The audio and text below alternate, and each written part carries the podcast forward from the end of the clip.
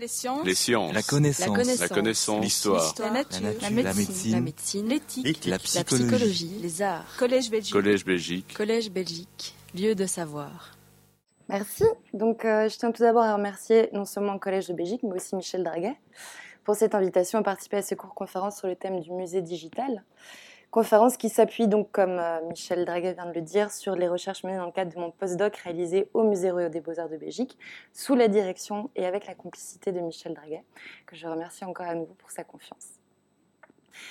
Euh, le contenu de cette conférence s'appuie d'ailleurs notamment sur son cours de pratique contemporaine d'exposition temporaire et se base sur les recherches et les résultats euh, du projet Bruegel qu'on avait fait à l'époque en partenariat avec Engie et le Google Cultural Institute entre 2014 et 2015.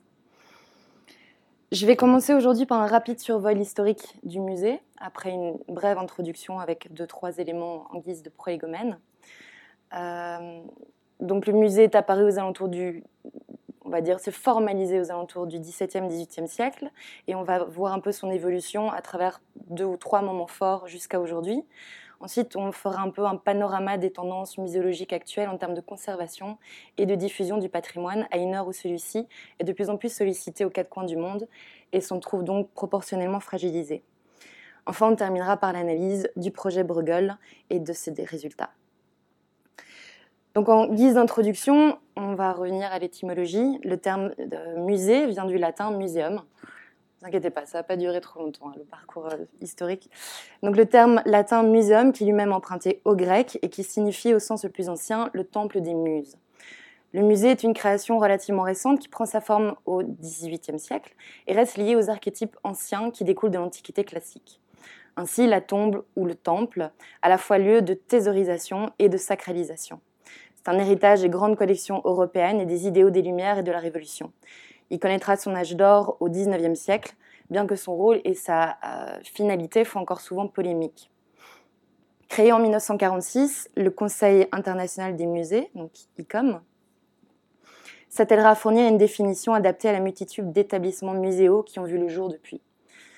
Je tiens à préciser d'ailleurs ici qu'il sera essentiellement question, dans le cadre de ce cours, de musées euh, d'art. Vous avez ici la définition. Le musée est une institution permanente, sans but lucratif, au service de la société et de son développement, ouverte au public, qui acquiert, conserve, étudie, expose et transmet le patrimoine matériel et immatériel de l'humanité et de son environnement à des fins d'études, d'éducation et de délectation. Ce qui fait une très longue phrase. Régulièrement actualisée, cette définition fait aujourd'hui autorité sur le plan international. S'ensuit classiquement l'énumération des fonctions du musée. Euh, le directeur, le président de l'Association américaine des musées, donc les AAM, à l'époque en identifiait cinq dans son manifeste publié en 1970, collectionner, conserver, étudier, interpréter, exposer. Pour d'autres, comme le muséologue néerlandais Peter van Mensch, la liste se réduit à trois fonctions essentielles préserver, étudier et communiquer. Si pour le conservateur, le musée reste ce lieu de mémoire, à l'heure actuelle, le positionnement se heurte à une nouvelle définition du musée, entrepreneuriale cette fois. À l'ère du digital, l'institution doit en outre faire face à de profondes mutations qui entraînent dans leur sillage de, nom de nombreuses questions à la fois éthiques, morales et philosophiques. Donc en guise de prolégomène, deux concepts clés doivent ici être précisés. Euh, le premier, qui vient de, Muséomix, euh, est l'opposition de l'image du musée cathédral au musée Lego. Je vais d'abord vous montrer une petite vidéo de ce que c'est Muséomix, qui est quelque chose qui est une sorte de mouvement euh, qui est apparu au tout début des années euh, 2010.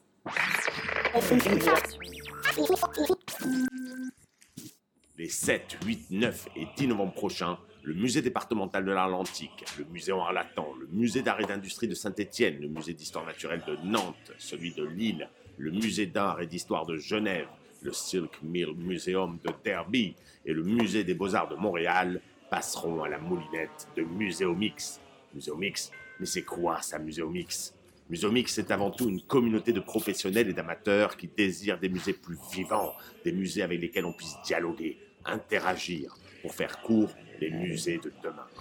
Pour cela, ils vont se réunir en équipe dans sept musées de quatre pays, le Québec, l'Angleterre, la Suisse et la France donc.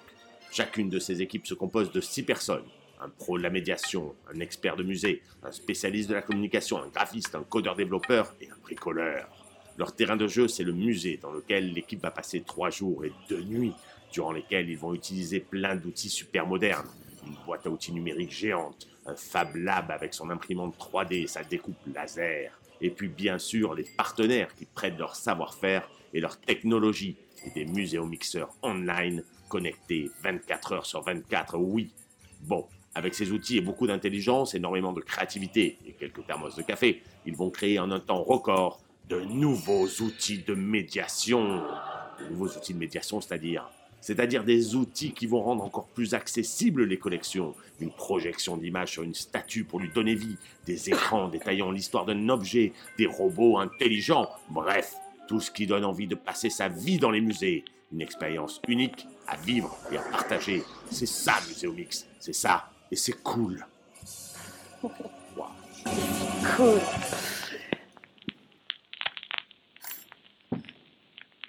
Je reviens à la présentation.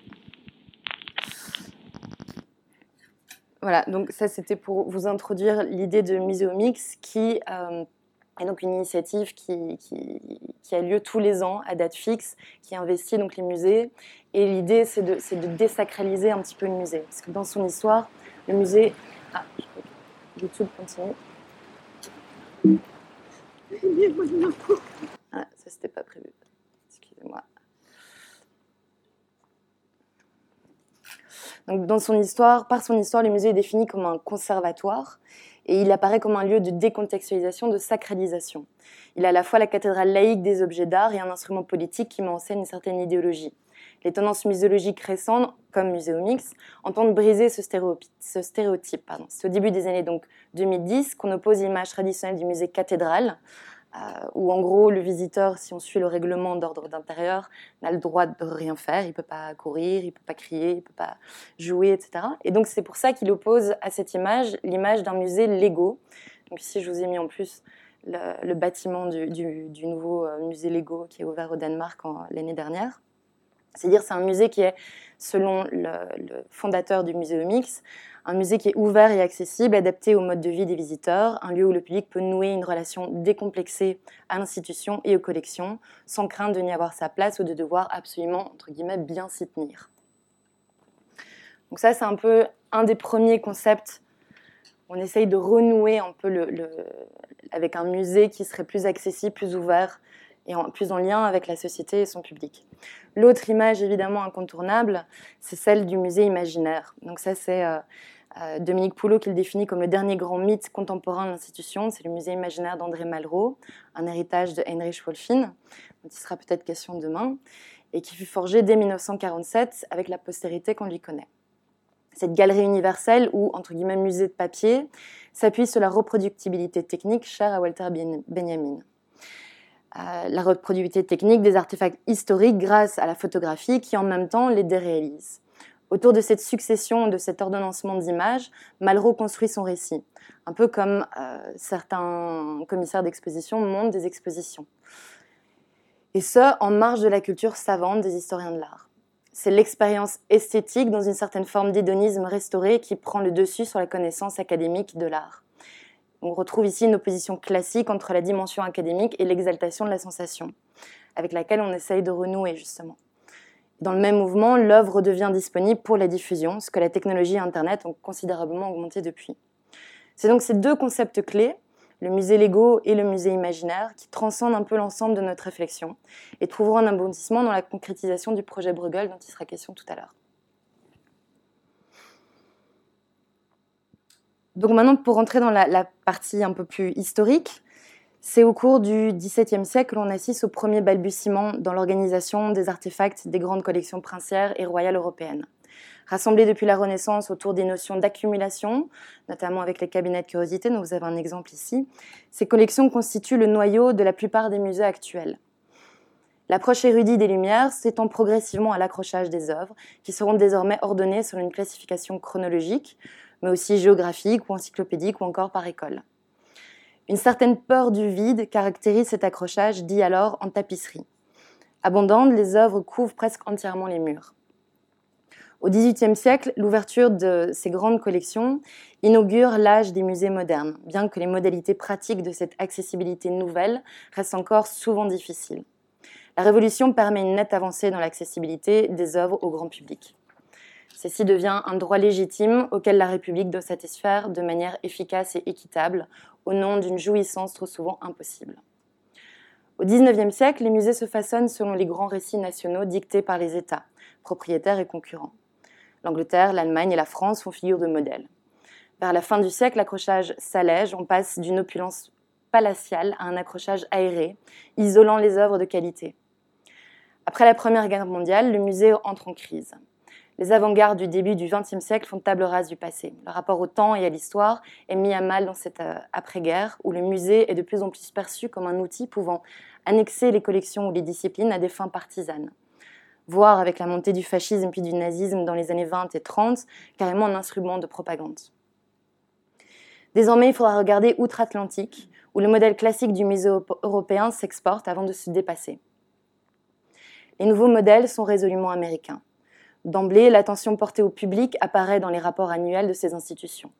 Selon une culture de euh, l'évaluation et du résultat étrangère aux mentalités européennes, et dès 1939, le directeur de l'Association américaine des musées écrit que les chiffres de fréquentation d'un musée sont euh, d'ailleurs le meilleur témoignage de sa réussite ou au contraire de son échec. La fondation du MoMA en 1929 marque un tournant au niveau architectural.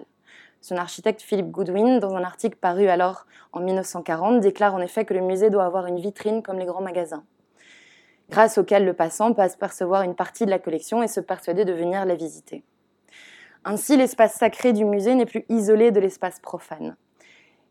Et c'est un peu ce qu'on retrouve aussi dans la volonté d'initiatives telles que Muséomix. Mais le MoMA a également largement contribué à généraliser le principe du White Cube dans l'espace d'exposition. Entre 1976 et 1981, l'essayiste américain Brian O'Doherty écrit une série d'essais regroupés sous le titre Inside the White Cube. Il définit le cube blanc qui est en fait en quelque sorte l'équivalent architectural et scénographique de l'œuvre moderniste, comme un espace sans ombre, blanc, propre, artificiel, dédié à la technologie de l'esthétique. La théorisation de ce concept, héritage des avant-gardes qui rompt avec la pratique de l'accumulation, nourrira une génération entière d'artistes, de galeristes et de critiques d'art, jusqu'à devenir rapidement la nouvelle norme implicite d'exposition, y compris dans l'espace muséal. Cette nouvelle pratique contraste avec l'accrochage dit en tapisserie qu'on a vu tout à l'heure et qui caractérise le début de l'institution et constitue en quelque sorte une révolution. Le White Cube radicalise la présentation des œuvres d'art et s'éloigne d'une forme de théâtralisation qui euh, jusqu'alors était omniprésente et poussée à son paroxysme lors des expositions surréalistes de l'entre-deux-guerres. Vous avez ici une, image de euh, l'une de ces expositions.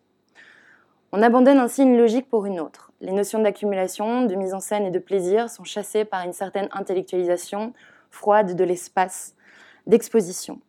On entre dans le cadre conceptuel d'un espace mental. C'est probablement aussi le moment où l'architecture prend le dessus sur le musée, s'éloignant de plus en plus du modèle du temple grec. Rétrospectivement, le passage à l'ère du numérique provoquera le même type d'onde sismique. En quelques années, l'arrivée d'Internet talonne de près euh, talonné pardon, de près par la révolution mobile, impliquera de profondes et irréversibles mutations, tant dans la gestion quotidienne du musée, que ce soit par la digitalisation des collections, euh, que dans le nouveau rapport du public à l'œuvre et à l'institution elle-même. L'accessibilité que permettent ces nouvelles technologies entend achever la démocratisation de l'institution, qui se voit contrainte à redéfinir ses missions fondamentales, celles qui étaient reprises dans la définition d'ICOM. Aussi, entre musée légaux et musée imaginaire, le musée d'aujourd'hui, mais aussi de demain, veut s'affranchir de la primauté traditionnelle de la contemplation silencieuse et solitaire, mobilisant une rhétorique du vivant au sein des collections. Désormais, c'est l'expérience du visiteur qui prime, allant parfois à l'encontre des autres fonctions primaires du musée, telles que la conservation.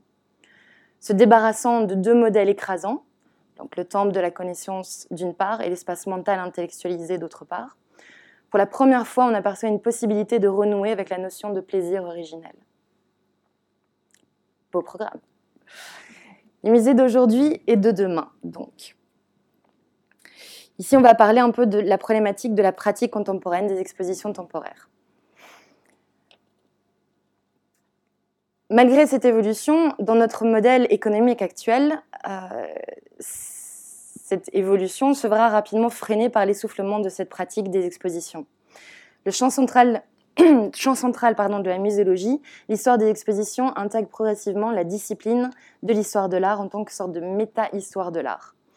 En pratique, les expositions débutent, ou plutôt l'histoire des expositions débute généralement avec les salons de l'Académie à Paris au XVIIIe siècle. Dès la fin du XIXe siècle, les expositions temporaires, comme machines idéologiques, participent au réexamen de maîtres anciens. La légitimité de ces musées éphémères, selon l'expression de Francis Haskell, est d'offrir des conditions de visibilité et d'études inédites, facilitant la comparaison, la synthèse, la révision et, le cas échéant, euh, des savoirs communs et des idées reçues, tout en poursuivant une démarche nationaliste propre à l'Europe des nations. Alfred Barr Jr., le directeur du MoMA, contribue de manière décisive à la formation d'un canon et d'un discours historique avec des expositions sur le style international que vous avez à gauche, ou euh, le cubisme et l'art abstrait à droite. À ce moment, c'est encore le conservateur qui régit alors largement les tâches inhérentes à la réalisation d'une exposition, que ce soit le choix des couleurs, des œuvres, de l'éclairage, des vitrines. Toutes les questions passent par lui. Le basculement du musée de dépôt vers les musées d'expo amène des établissements dont l'influence était traditionnellement liée à la qualité, à la rareté ou à l'exhaustivité de leur collection, à acquérir désormais leur notoriété par les manifestations temporaires qu'ils organisent et qui leur permettent d'exprimer un point de vue, une originalité. Quand un guerre, l'exposition trouvait ses caractéristiques dans le musée qui la montait, aujourd'hui, c'est bien davantage l'exposition qui peut donner au musée son caractère emblématique. L'entrée des expositions dans l'âge de la culture de masse a donné lieu à un néologisme anglophone qui est celui du blockbuster, terme emprunté aux superproductions hollywoodiennes. Ici, vous avez euh, l'image de la toute première exposition blockbuster qui est euh, celle sur Toutankhamon au British Museum en 1972. Le risque est de voir la collection permanente entrer en quasi-déshérence, tandis que les préoccupations de l'industrie culturelle gouvernent les expositions. Les expositions ne s'adressent plus uniquement à une élite réduite de connaisseurs ou d'érudits, mais basculent dans le champ de la culture populaire, soutenue en cela par des stratégies de communication et de marketing agressives. Les expositions ont acquis une place telle qu'elles sont devenues la part quasi unique des recettes pour les musées qui voient en parallèle leur dotation euh, diminuer et s'amenuiser depuis le premier choc pétrolier et à plus forte raison depuis la crise de 2008. À moins que ce soit l'inverse. Quoi qu'il en soit, le battage publicitaire et les débauches marketing pour les expositions de ce type sont au moins équivalents à ceux d'un mariage royal en Angleterre ou à une finale de Coupe du Monde de football. Il faut en effet remplir les caisses pour éviter la faillite et sortir des collections euh, et les sorties de collections ou les désaccessions, autour desquelles on commence d'ailleurs à légiférer en Europe, malgré le principe d'inaliénabilité des collections publiques. Sous réserve du respect de certaines règles déontologiques, Grâce à ces recettes, le musée préserve de fait un écosystème en danger. Un nouveau cercle, entre guillemets, vertueux se met en place.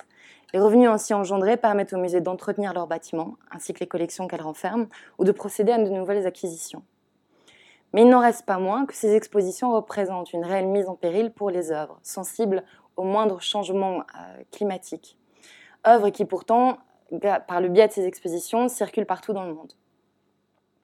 Si le risque zéro n'existe pas, avec l'augmentation et l'accélération des expositions temporaires, le devoir de diffusion empiète largement sur celui de conservation. L'équilibre entre les deux est rompu. C'est la gestion d'un patrimoine universel qui est ainsi affectée. Comment réagir à cette irrépressible évolution pour permettre au musée de survivre dans notre modèle économique actuel? Depuis la création d'Internet et les récents développements technologiques, de multiples initiatives ont été tentées dans le monde muséal afin de sortir de cette impasse. Si dans les premières années, ces tentatives partaient un peu dans toutes les directions, il devient plus aisé aujourd'hui de distinguer certaines tendances fortes et durables. Et surtout d'identifier en fait les plus pertinentes d'entre elles, à savoir celles qui misent sur le contenu comme une plus-value. Passé l'excitation et l'emballement des premières années, caractérisées par une certaine propension au spectaculaire, au show-off ou à ce qu'on appelle plus communément l'effet wow, pourtant souvent vite dépassé et suranné, l'on s'aperçoit que ce qui rendait vraiment pertinent et durable les expérimentations technologiques est en fait celle qui s'appuie sur un contenu scientifique, qu'elles permettent dans le même mouvement de rendre accessible et de vulgariser pour le plus grand nombre. Donc, mis à part les pratiques liées uniquement à la communication, que ce soit avec les réseaux sociaux, enfin essentiellement avec les réseaux sociaux même, ou à la médiation culturelle grâce à la révolution mobile ou la commercialisation de technologies comme celle de géolocalisation indoors avec les e-beacons. Je ne sais pas si vous voyez ce que c'est. Quand vous baladez dans un musée, vous avez des petits signaux euh, euh, qui font que sur votre téléphone, vous avez une, petite fenêtre qui, fait, euh, qui, s'affiche et qui vous indique les, informations liées à l'heure et à côté de laquelle vous passez. Donc, mis à part ces, pratiques-là, nous allons nous focaliser ici sur les tentatives qui renouent avec la pratique, elle, transversale et omniprésente dans l'histoire de l'art, qui est celle de la copie. Que ce soit la copie physique ou la copie numérique. Euh, c'est par ce biais qu'actuellement les musées peuvent essayer de résoudre l'opposition entre conservation et diffusion. Donc, premier exemple euh, pour illustrer les copies physiques, ce sont les impressions 3D qui euh, sont celles du Van Gogh Museum. Finalité euh, commerciale en l'occurrence. Ils ont appelé ces impressions les relivos. C'est un partenariat avec Fujifilm Belgique, ouais, Belgique en 2013. Il s'agit donc d'impressions 3D de neuf chefs-d'œuvre de, Vincent Van Gogh, parmi lesquels le tournesol que vous avez ici. J'aime beaucoup cette photo euh, qui présente le tableau de Van Gogh devant une, euh, ville qui est peut-être Dubaï ou, autre. Euh, elles sont effectuées sous le contrôle et pour le compte du musée Van Gogh. Ces impressions offrent, avec un bon éclairage, un résultat confondant à l'œil nu. Que ce soit les empattements ou les minuscules craquelures du vernis, tout est représenté. Tout est copié, pour être exact. Reste évidemment la question de l'aura chère à Walter Benjamin, mais ce n'est pas le sujet de, de, cette, de cette introduction ici. Chaque production est numérotée, il y a 260 exemplaires. Elles sont exposées dans le Moyen-Orient ou dans des malls en Asie. Elles sont vendues au prix unitaire de 25 000 euros. Donc si on fait rapidement le calcul, ça fait 9 tableaux fois 260 exemplaires vendus à 25 000 euros. Ça fait potentiellement 58 millions de recettes totales pour le musée. Musée qui euh, dit d'ailleurs que ces recettes doivent euh, permettre de financer les projets de l'institution. Niveau technologie, on va vous montrer une petite vidéo qui explique un petit peu le processus.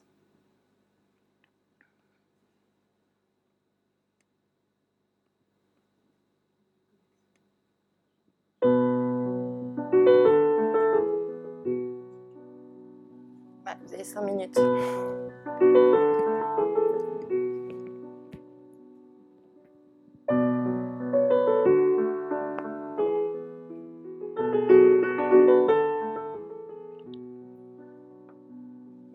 the Van Gogh Museum is very pleased that we have been able to launch a new generation of reproductions of you know some of the most famous works by Vincent van Gogh. It brings Vincent's art uh, closer to the one who loves his art so deeply, so profoundly.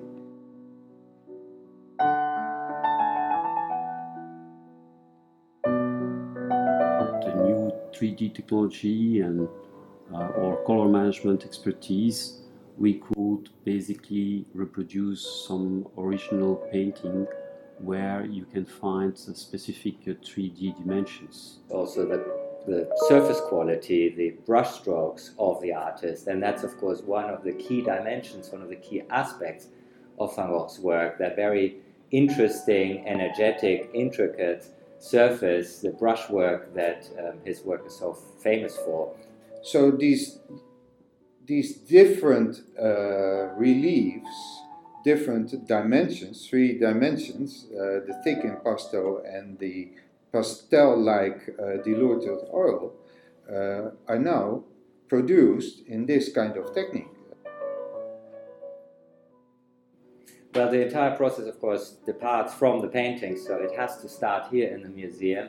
The scan of uh, the uh, original painting uh, are done at the Van Gogh Museum.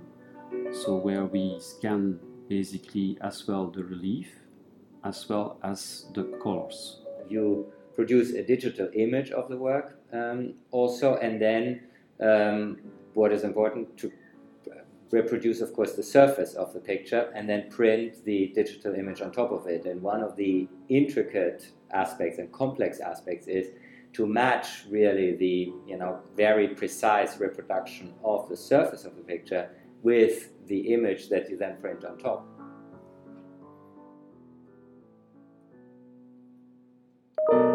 The challenges of uh, reproducing are related to the accurate colors and of course also the relief. You show quite a lot of three-dimensional aspect with a lot of details, so we need to match really on a micromillimeter the positioning of the original paintings. The quality of the of the reproductions is closely monitored by the museum. We do this through you know several checks through our curators, and only with the approval of the museum will they be um, made available in the market.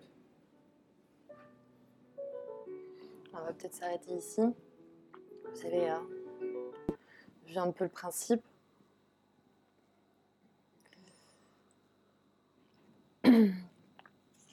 Face à certaines critiques, le directeur du Van Gogh Museum d'Amsterdam, que vous avez vu dans les vidéos, Axel Druger, réplique en révélant le contenu d'une des lettres du peintre à son frère et dans laquelle ce dernier exprimait son désir de partager les reproductions euh, de ses œuvres. Nous avons, je cite, maintenant la capacité et la technologie pour rendre son rêve réel et nous sommes très heureux d'apporter dans la région ce concept unique. C'est une position qui est évidemment discutable, mais il est clair en tout cas qu'il s'agit là plus du choix d'un manager que d'un conservateur du point de vue de la conservation justement, ou, même d'un point de vue pédagogique, il nous semble qu'une autre option aurait pu être envisagée, pour ne pas dire qu'elle aurait pu être préférable. En effet, à la fin du XIXe siècle, Van Gogh et ses contemporains, les peintres impressionnistes, étaient parmi les premiers à utiliser la peinture en tube. C'est ce qui leur permet de sortir de l'atelier et de peindre dans la nature. Toutefois, les compositions chimiques de ces peintures en tube ne connaissaient pas encore la stabilité qu'on leur connaît aujourd'hui. Ainsi, la célèbre chambre peinte par Van Gogh à Arles en 1888 fut initialement conçue par le peintre en violet, comme en atteste sa correspondance? Donc, mon cher Théo, je passe. Les murs sont d'un violet pâle, le sol est à, carreaux rouges, le bois du lit, les chaises sont jaunes, beurre frais, etc., etc. Ainsi, si le religieux combinait la technologie 3D à ses recherches en colorimétrie, il, pardon, relèverait d'un tout autre intérêt, puisqu'il pourrait proposer la reproduction d'œuvres non telles que nous les connaissons aujourd'hui, celles qu'on voit aujourd'hui, mais telles qu'elles furent pensées et peintes par l'artiste lui-même. Ces copies 3D euh, permettraient de retrouver en quelque sorte un état zéro d'œuvres originales qu'elles dupliquent. Un autre exemple de, copie 3D, mais ici dans une toute autre finalité, qui est celle plus de la conservation et de la préservation d'un patrimoine, c'est l'exemple de l'Institut pour l'archéologie digitale, qui ont répliqué l'arche de Palmyre qui avait été détruite lors des, bombardements en Syrie. Et vous avez ici euh, un petit clin d'œil, puisque c'était plus ou moins au même moment de la sortie du film avec George Clooney sur les Monuments Men. Euh, ils ont repris ce titre pour, euh, pour faire la couverture. Je vais aussi vous montrer une vidéo. Vous voyez ici un peu la technologie qu'ils ont utilisée. printing and 3D machining to produce sort of pieces of recreated archaeology.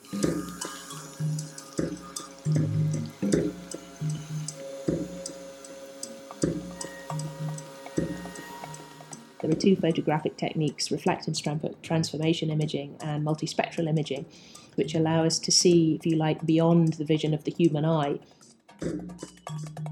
they are also useful when making 3D models um, that give you a full 360 degree view of the object.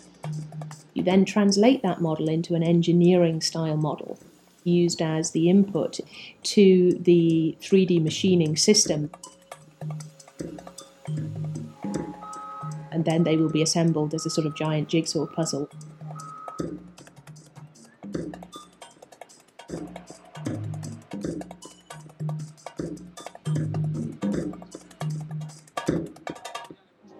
Palmyra, provincial capital of ancient Rome, once 300,000 people lived here, where these lonely stone pillars rise from the desert today.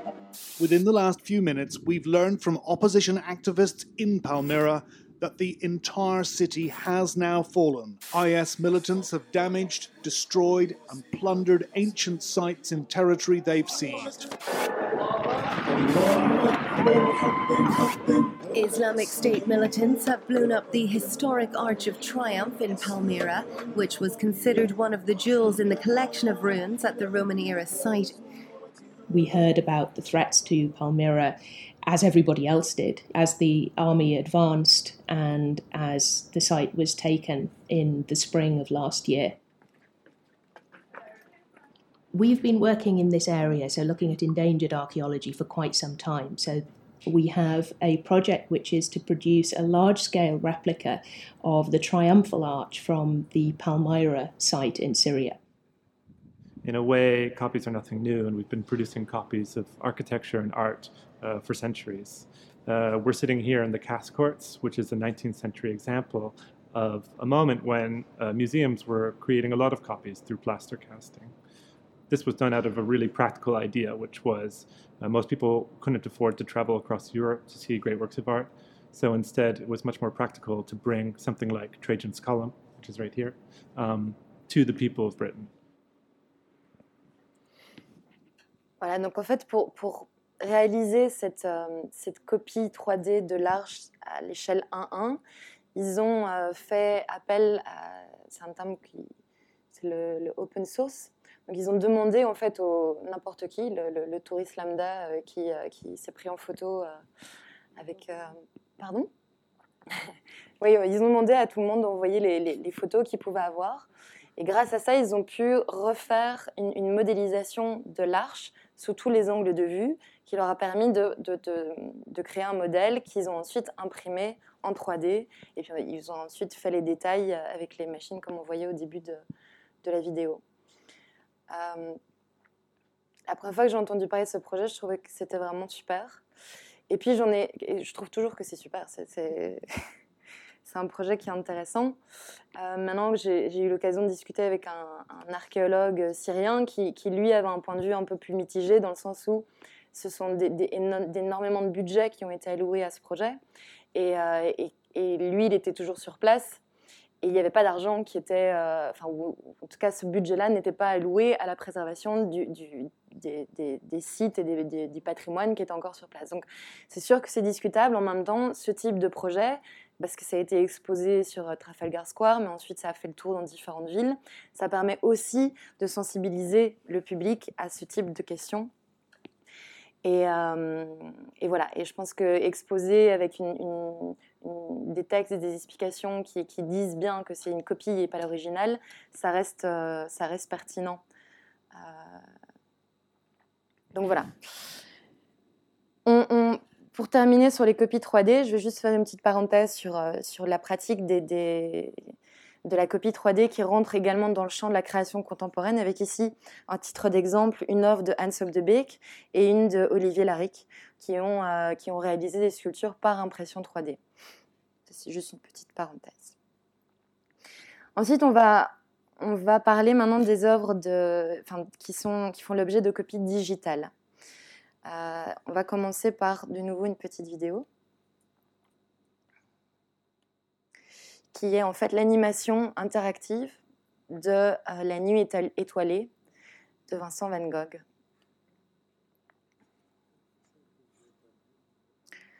Ça, c'est un, artiste grec qui s'appelle Petros Vrelis. En 2015, il a passé cette œuvre dans euh, un logiciel qui, permet cette animation à partir de la digitalisation de l'œuvre.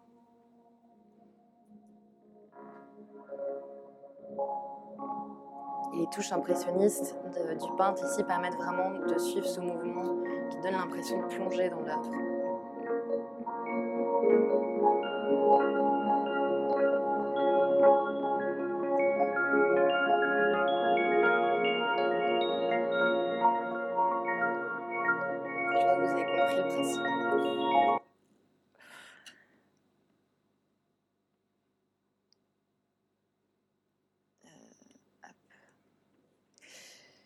Mais Sister Night de Van Gogh, revisité par euh, donc, cet artiste grec Petros Vrelis, est un exemple de projet qui s'appuie sur la copie digitale et qui a touché un large public, il n'en reste pas moins un projet plutôt fantaisiste.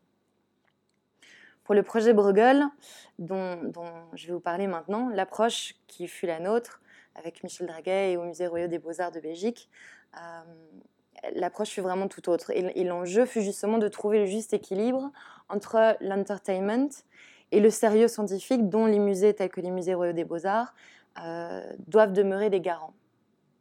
À travers le projet Bruegel, nous avons tenté d'apporter des éléments de réponse pour pallier à la problématique des expositions que je vous évoquais tout à l'heure. Et puisqu'une rétrospective de l'artiste est désormais de l'ordre de l'impossible, puisque les œuvres en l'occurrence, ce sont des œuvres peintes sur du chêne. Et le bois est un matériau qui, est vraiment très sensible à tout changement d'humidité ou de température. Sinon, ça fait exploser la, couche picturale en surface. Euh, une rétrospective de l'artiste est vraiment plus imaginable aujourd'hui. Et donc, on a opté pour les reproductions digitales du maître flamand, donc Bruegel l'Ancien, qui, qui sont maintenant accessibles dans les salles du musée, mais également en ligne. L'idée était également de mettre l'accent sur une dimension plus hédoniste en intégrant une notion de plaisir afin de favoriser une résurrection de l'expérience muséale. Donc, les musées royaux des beaux-arts de Belgique sont craintes de la seconde plus grande collection au monde de Peter Bruegel l'Ancien, décédé à Bruxelles en 1569. Si Bruegel est l'un des plus célèbres peintres flamands, la dernière grande exposition à lui avoir été consacrée en Belgique remonte à 1980. Et il ne s'agissait même pas alors d'une rétrospective proprement parler, puisque l'essentiel des œuvres accrochées au Simèze étaient des peintures de ses fils, donc les fils Bruegel. Cette exposition, intitulée Dynastie Bruegel, eut lieu dans le cadre du festival Europalia et fut un grand succès public, comme en témoigne cette photo d'archive. Et durant tout l'automne 1980, les 350 000 visiteurs se pressèrent pour apercevoir les œuvres du maître. Ici, vous avez une citation qui est parue dans la dernière heure euh, dans la Libre Belgique, pardon, dans un article intitulé Les dernières heures de Bruegel, que je trouve assez savoureux, puisqu'elle décrit un peu les, bousculades qu'il peut y avoir dans les fils pour entrer dans, l'exposition. Donc pourquoi ne pas avoir organisé depuis 1980 une exposition d'envergure dédiée au maître dans cette art natale Donc ce sont les deux éléments. Euh, il y a deux éléments qui sont mis en cause. Le premier, comme je vous l'ai déjà dit, la grande fragilité des œuvres elles-mêmes. Et deuxièmement, le prix très élevé, trop élevé, des, frais d'assurance, euh, surtout depuis les attentats de, New York, fin du 11 septembre. Comme il était d'usage à l'époque, les, œuvres de Bruegel sont euh, donc des peintures sur, euh, bois et donc sensibles au moindre changement de température ou d'humidité. Donc c'est dès lors très difficile d'organiser une grande rétrospective itinérante du peintre sans faire encourir des risques au panneau. À ce titre, la grande rétrospective Bosch de 2016, organisée à Bois-le-Duc, sa ville natale, euh, était-elle vraiment raisonnable? Le musée du Prado, taxé alors de troubles faits, a répondu par la, négative, puisqu'il a refusé de prêter son jardin des délices, qui est une œuvre de 1501. Aujourd'hui, c'est l'opération de Bruegel que le Kunsthistorische Museum de Vienne est en train de monter pour 2019, pour la commémoration de l'anniversaire de la mort du peintre, qui réactualise cette problématique. Pourtant, il y a 20 ans, les panneaux ne circulaient plus. C'est par nécessité que les directeurs des grandes institutions ont à nouveau concédé auprès de ces œuvres fragiles. L'État intervenant de moins en moins, les musées sont en effet de plus en plus tributaires de leur politique d'exposition, comme on l'a déjà vu précédemment. Autre effet pervers, la nécessité du blockbuster contribue non seulement à une surconsommation des œuvres d'art, mais également à la consolidation d'une économie touristique à court ou moyen terme, au détriment du développement d'une activité régionale plus pérenne. Ainsi, le dispositif classique de l'exposition l'emporte, alors même que l'apparition de ces nouvelles technologies, mais surtout le perfectionnement de leur application au champ muséal, permettent des alternatives qui restent pour la plupart peut-être discutables, mais qui ont du moins le mérite de permettre une diffusion plus large et surtout sans risque d'un patrimoine universel. Déjà en 1969, les musées royaux soulignaient cette problématique lors d'une exposition intitulée Bruegel et son monde, tenue à l'occasion du 400e anniversaire alors de la mort du peintre. Vous avez ici donc l'affiche de l'exposition et des vues des salles du musée. Et je vais vous lire la, citation de Philippe Robert Jones que nous avons retrouvée dans un tiré à part du catalogue de l'exposition, où il explique que d'évidentes raisons de sécurité rendant impossible donc, le transport d'œuvres fragiles et dispersées en divers lieux, euh, l'intérêt de la présente exposition est de réunir pour la première fois l'ensemble des tableaux de Bruegel en un musée imaginaire. A des mots clés qui reviennent, par les juxtapositions de photographies noir et blanc au format des œuvres originales. Donc là, on est en 1969 et l'impression et l'exposition de photos noir et blanc à, échelle 1-1 était le summum de la technologie. Un demi-siècle après, les questions demeurent les mêmes, mais les moyens technologiques, eux, ont fortement évolué. Et donc, grâce au programme de recherche Fresh, initié en 2013, dont Michel Draguet vous a parlé tout à l'heure, euh, les musées royaux des beaux-arts ont prolongé cette réflexion en les inscrivant dans les tendances actuelles de la muséologie. Donc, en quelque sorte, avec d'autres mots, il s'agit de poser la question de comment mettre la technologie au service de l'art pour nous permettre de reconstituer ce musée imaginaire et de rendre hommage au, génie du peintre. Grâce aux gigapixels de... Donc c'était la citation de Philippe Robert Jones. Grâce aux gigapixels de l'institution, euh, de l'Institut culturel de Google, des images en ultra haute définition qui permettent de voir des détails quasiment de l'ordre de l'invisible à l'œil nu, ces gigapixels, vous avez ici les, captures, c'est des, sessions qui, durent plusieurs heures et qui doivent se faire la nuit quand les trams ne circulent pas parce qu'elles sont vraiment sensibles à chaque passage du tram, rue, rue de la Régence euh, devant le bâtiment. Donc c'est vraiment une technologie vraiment euh, très, très délicate, on va dire. Mais, euh, mais, mais, grâce à ces gigapixels, le projet Bruegel vise à faire redécouvrir à tous les publics, où qu'ils se trouvent, que ce soit en Europe, mais aussi en Asie, en Afrique, euh, dès qu'on a une connexion Internet, en fait. Donc, il vise à faire redécouvrir les, secrets cachés des œuvres de Peter Bruegel l'Ancien. Car si le peintre et ses tableaux sont mondialement connus, chacune de ses compositions renferme une multitude de personnages, familiers ou incongrus, et des mises en scène détaillées, sortes de petites histoires dans l'histoire qui sont autant de chefs-d'œuvre à révéler. C'est quand même un des rares peintres où, quelle que soit la, parcelle de la peinture qu'on isole, où on a une composition en tant que telle. J'en avais ici un exemple. Désormais, les spectateurs peuvent véritablement plonger au cœur des tableaux de Bruegel et découvrir ces mille et un détails insoupçonnés, et qui sont la plus belle expression de son génie. L'imagerie résultante, complétée par les ressources iconographiques du musée, a permis de concevoir des expériences innovantes permettant d'enrichir le parcours du visiteur. Euh, pardon, des expositions euh, je me suis perdue. Les ressources iconographiques permis de concevoir des expériences innovantes, qui enrichissent le parcours du visiteur, que ce soit la réalité virtuelle aux projections immersives, en passant par les expositions thématiques virtuelles. Sur smartphone, tablette, ordinateur et ou station interactive, ces outils visent à stimuler l'intérêt de tous les publics en les invitant à venir découvrir ou redécouvrir les œuvres de leurs propres yeux au musée. À nous, scientifiques, à veiller à ne pas basculer pour autant donc dans l'entertainment ou dans une sorte de Disneyification du musée. Un équilibre entre technologie et contenu scientifique doit être respecté. L'opposition classique et récurrente qui fait souvent polémique au sein même de la plupart de ces institutions muséales doit ainsi être dépassée. Raison pour laquelle le contenu doit aussi être placé au centre de l'expérience. Donc concrètement, qu'est-ce que regroupe le projet Bruegel? On a d'abord la Bruegel Box, qui, elle, a été réalisée grâce au soutien de Engie, qui euh, recouvre des projections immersives du sol au plafond sur trois murs de la salle et qui ont été réalisées à partir de trois œuvres de Bruegel, La chute des anges rebelles des musées royaux des beaux-arts de Belgique, ainsi que deux autres œuvres de musées partenaires.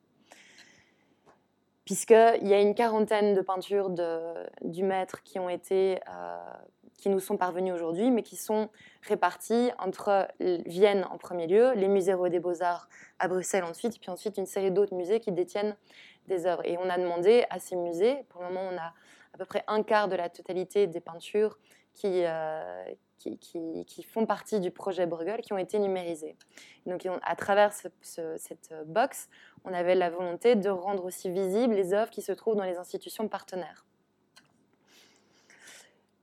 Mais il y a aussi les bornes interactives dans les salles même du musée qui permettent une confrontation, un aller-retour entre l'expérience euh, digitale et la confrontation qui, euh, qui reste malgré tout quelque chose d'unique, qui est celle de la confrontation face à l'œuvre originale.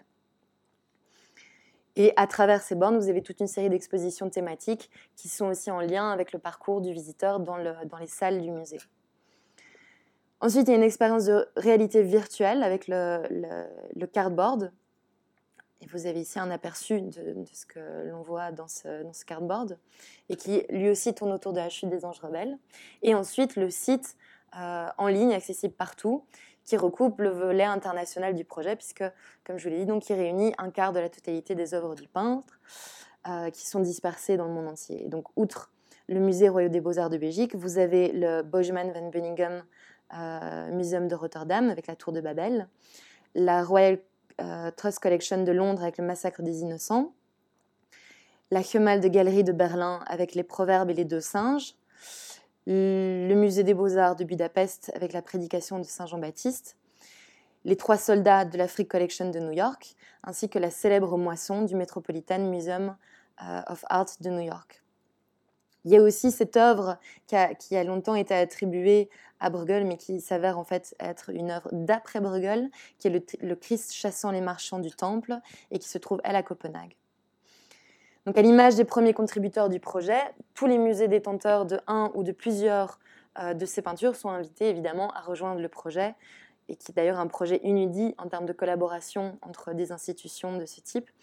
Euh, et ça inaugure vraiment, on l'espère, un nouveau type de partenariat scientifique pour les musées. Le lancement au Musée Royal des Beaux-Arts de Belgique et partout dans le monde simultanément, puisque en ligne, a été réalisé le 15 mars 2016. En trois jours à peine, les chiffres de fréquentation du musée d'art ancien ont augmenté de 30%. Et c'était un des buts du projet, c'était de ramener les visiteurs qui vont habituellement dans les, circuits des expositions temporaires vers les, circuits des collections permanentes. Mais ce fut euh, aussi, outre le partenariat scientifique, un bel exemple de partenariat euh, et de, collaboration assez unique entre les musées partenaires sur les réseaux sociaux. Donc vous avez ici des captures d'écran euh, qui donnaient une belle visibilité au projet. Malheureusement, le soir même du lancement, plusieurs opérations antiterroristes ont fortement perturbé les événements. Quelques jours plus tard, la Belgique fut frappée par les attentats du 22 mars. Et si le Brussels Lockdown de l'automne 2015 avait déjà engendré une baisse significative des chiffres de fréquentation, jusqu'à moins 40% quand même, les institutions culturelles durent à nouveau accuser un coup dur en mars.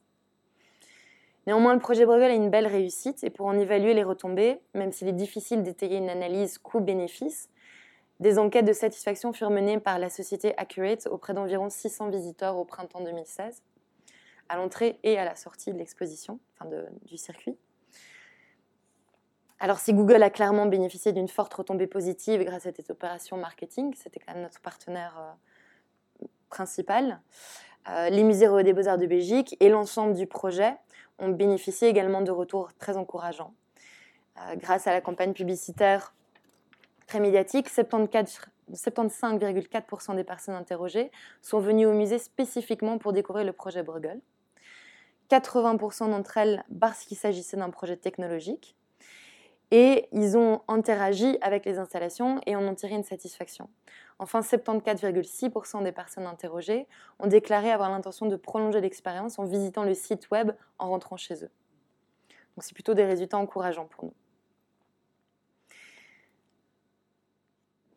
je ne sais pas si c'est très lisible, mais ici vous avez un peu une analyse plus détaillée du type de, personnes qui sont venues visiter les, euh, expositions. Euh, Si on reprend la question initiale, à savoir en quoi l'apparition des nouvelles technologies bouscule l'institution muséale, on se rend compte à travers cet exemple et les autres qu'on a cités précédemment qu'elles prolongent les réflexions scientifiques antérieures à leur apparition, comme en témoignait la citation de Philip Robert Jones, et qu'elles les rendent matériellement possibles grâce au perfectionnement de leur application dans le champ de la recherche muséale. Donc certes, l'apparition des technologies a profondément marqué l'environnement muséal global, modifiant au passage le rapport du visiteur à l'œuvre et à l'institution. Mais si rien ne remplace l'expérience de l'œuvre originale, ces changements offrent plus spécifiquement de nouvelles solutions pour pallier à la fragilité de certaines œuvres. Elles sont un moyen de préserver ce patrimoine inestimable et irremplaçable, mais aussi d'en renouveler l'expérience. Elles permettent également de repenser la notion d'accès à la culture en diversifiant les publics et en mettant l'art à la portée de tous. Chacun pourra désormais euh, se réjouir du, génie de l'artiste devant l'œuvre comme derrière son écran. Par là même, le référentiel du musée change en passant du principe de l'unicité à celui du virtuel, où tout est partout, réactualisant par le même mouvement la question de l'original et d'authentique, et donc de l'original slash authentique et de la copie digitale, entre parenthèses. Ainsi, des projets comme celui de Bruegel ouvrent de nouveaux possibles pour poursuivre une évolution qui ne sera plus forcément antinomique avec les fonctions premières du musée. Et ce n'est pas uniquement valable pour la conservation. Le développement des technologies en matière de restauration offre également de nouvelles perspectives. À ce titre, la découverte par les chercheurs du Centre européen d'archéométrie de l'Université de Liège euh, du quatrième et du dernier panneau manquant de la pose enchantée de Magritte de 1927, euh, sous le tableau Dieu n'est pas un saint, conservé au musée Magritte, en est un bel exemple. Grâce à la technologie, une énigme depuis de 80 ans a enfin été résolue. Par le biais de copies digitales, il est en outre désormais possible d'envisager la, la, reconstitution virtuelle d'une œuvre d'une œuvre du maître surréaliste belge dont on avait perdu la trace depuis 1932. Ce type d'initiative, réalisée grâce à des partenaires privés, rencontre l'attente sociétale renouvelée et permet à l'institution de s'affranchir peu à peu du modèle archaïque du musée d'État. C'est tout le business model du musée qui fait face à un changement de paradigme. La réflexion du manager culturel d'aujourd'hui aussi entre musée, tourisme, économie, histoire de l'art, recherche scientifique. Mais la crise identitaire muséale actuelle ne pourrait être dépassée, selon nous, que si, que si le contenu et la pertinence de celui-ci demeurent au centre de toute réflexion et euh, de façon à ce que les solutions technologiques apportées soient mises au service de l'art et non l'inverse. Merci.